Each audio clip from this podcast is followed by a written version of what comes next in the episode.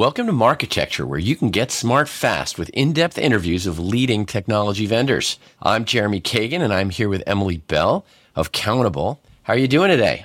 I'm doing well, thanks.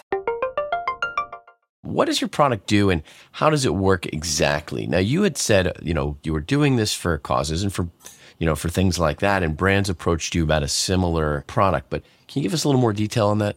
On just the history of the product or what it kind of well, what no, it does now? Today, today. If I was to come to you and, and, you know, be working with you, what am I getting exactly?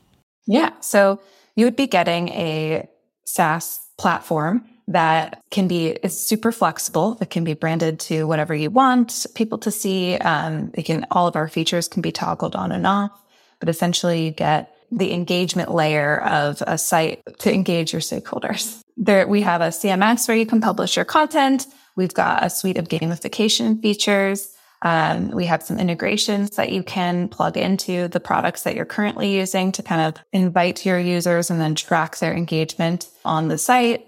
And we have a suite of different actions that you can embed. So you can collect user generated content. We have a video tool. We've got text based commenting and multimedia commenting and community feeds like a forum. And then we've got petitions. We've got, you could ask people to donate. So it's a very flexible action and content based platform. And well, I think I understand co- the actions, but where does yeah. where does it live? Does it live on your site? Does it live on social media? What what are you integrated with? Can you explain how that flow works? Sure. So it lives on its own domain, and sometimes our clients uh, prefer to have that on a subdomain. And because it's white labeled, it can mimic the the navigation from your site. And so maybe there's a tab that says community or a tab that says get involved or get engaged or take action or something. And that leads you to this website essentially. So from the so customer's perspective, it seems like the brand site. Right. Okay. And so none of this is taking place on social media communities itself, or is there no. an integration there that brings any of that back to the community? Or is this completely private labeled, bespoke your own community with closed doors?